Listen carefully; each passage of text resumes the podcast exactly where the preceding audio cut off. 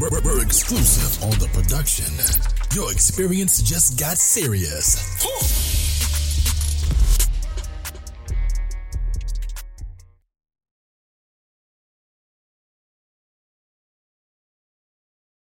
Season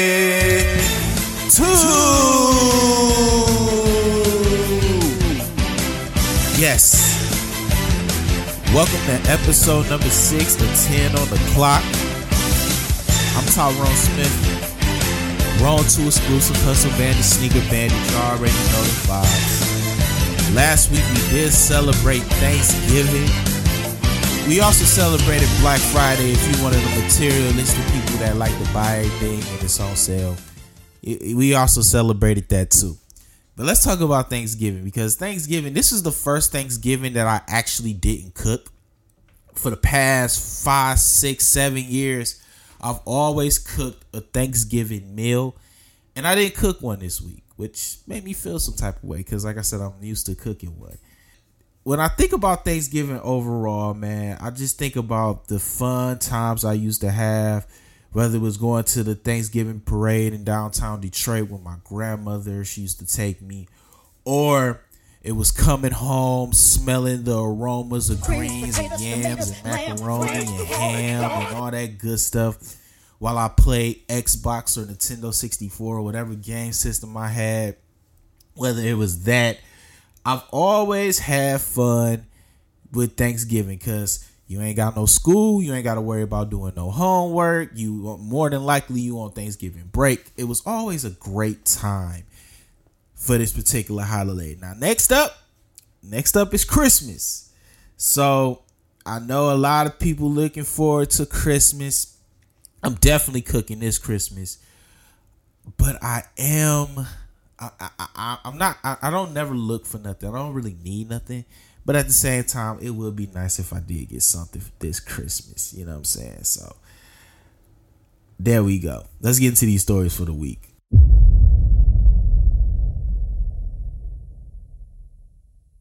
It seemed like this team's always going to be a topic on 10 on the clock because they, they're just a topic to be topic about. What? Let's talk about the Lakers, man. They are currently they're currently seven and twelve. They lost a heartbreaker last night to the Indiana but before then, the Lakers have been playing some inspired basketball. Now, I still don't like the amount of points they're giving up. They let San Antonio put up 130 something against them, so there's still work to be done.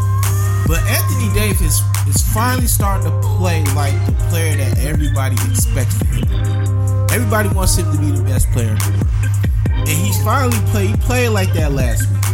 He put up 31 points, 18 rebounds, 3 assists, 3 steals, 4 blocks in the span of the week that he played. He did miss the Saturday game against San Antonio, but I like what I'm seeing from AD. LeBron James did come back. He put up 30 points, 9.5 rebounds, 4 assists, 2 steals, and a block. So it's good to see that the two main conglomerates of the Lakers' offensive prowess is back. The move of moving Russell Westbrook to the bench seems like to be the smarter move every single game that he comes off the bench and he provides instant energy for the Lakers. Now, what this does tell me is that Patrick Beverly should be and probably will be traded in the next few months. Patrick Beverly was the big signing for the Lakers. Well, he was supposed to be the big signing, but I think Lonnie Walker IV is the big signing for the Lakers. Pat, Pat Bev was supposed to be that guy that's supposed to bring LA back to respectability. I know, right? Pat Bev, come on. It just hasn't worked out. So far this season, he's only averaging four points, four rebounds, three assists, shooting 26% from the field, 23% from three. He is shooting 82% from the line.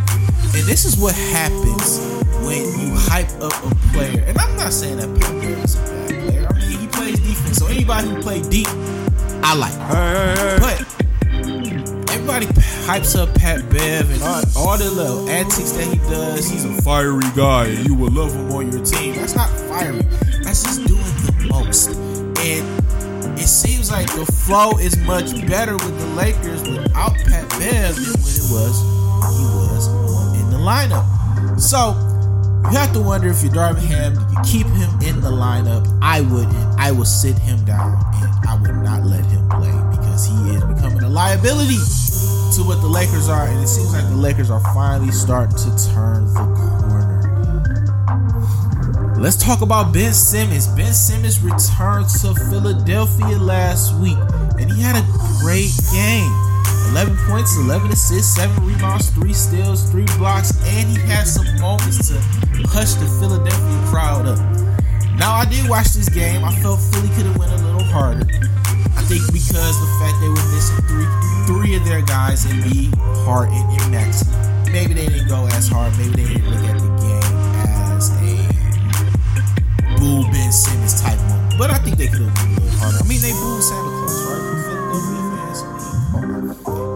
Shout out to Ben Simmons because he got the he got the that was in the presence some free chicken nuggets by missing two free two free throws. I did it. So no matter what you may say about Ben Simmons, Ben Simmons still loves the fans of Philadelphia because he's still giving them free stuff.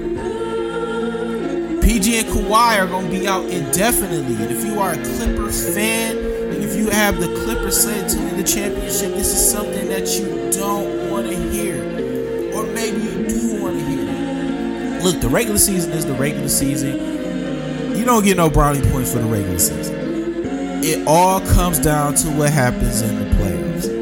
And maybe shutting the guys down, maybe not having them play as much is a good thing for what LA is trying to do in terms of getting to the championship.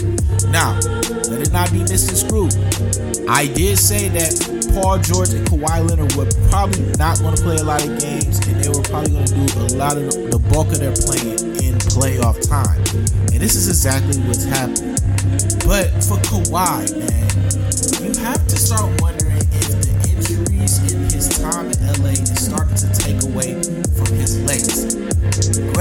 somewhere where they said Kawhi Leonard was going down the same path as Grant Hill and Brandon Roy. Now, when you compare the careers, you can't really say that. I mean, he is a two-time champion. He is a two-time defensive player of the year. So his accolades are there.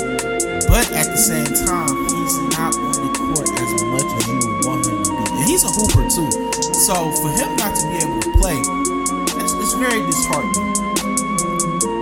But shout out to Paul George. Shout out to Ivica Zubac for putting up a 31 and 29 game. He was one rebound away from a 30 30 game. So shout out to shout out to Zubac. And last but not least, let's talk about the Indiana Pacers.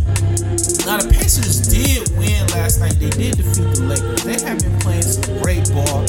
They did go two and two in the previous week of basketball. But Indiana is not looking like a rebuilding team. They look, they look like they not about to trade Miles Turner and Buddy Hield to the Lakers for two first round picks. Not saying Tyrese Halliburton is playing at an all-star level. I mean, he's averaging 16 points, 13 and a half assists, 4.2 rebounds this past week. You're looking at Benedict Mathurin, who is probably my favorite right now for rookie of the year, averaging 18 points. And Miles Turner. Miles Turner has come back. He's come back with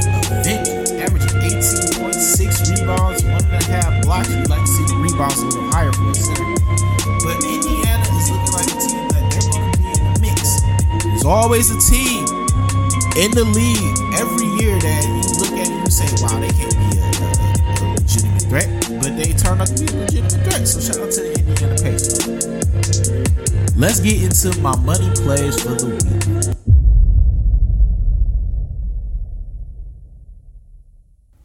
Now, with my last week of games, I unfortunately went 0 for 4. I had a donut. First time I've ever had a donut and picking games.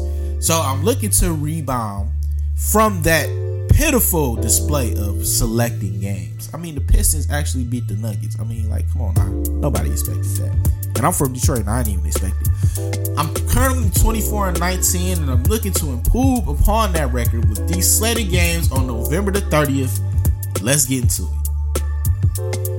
First off, you can give me the Cavs over the Sixers.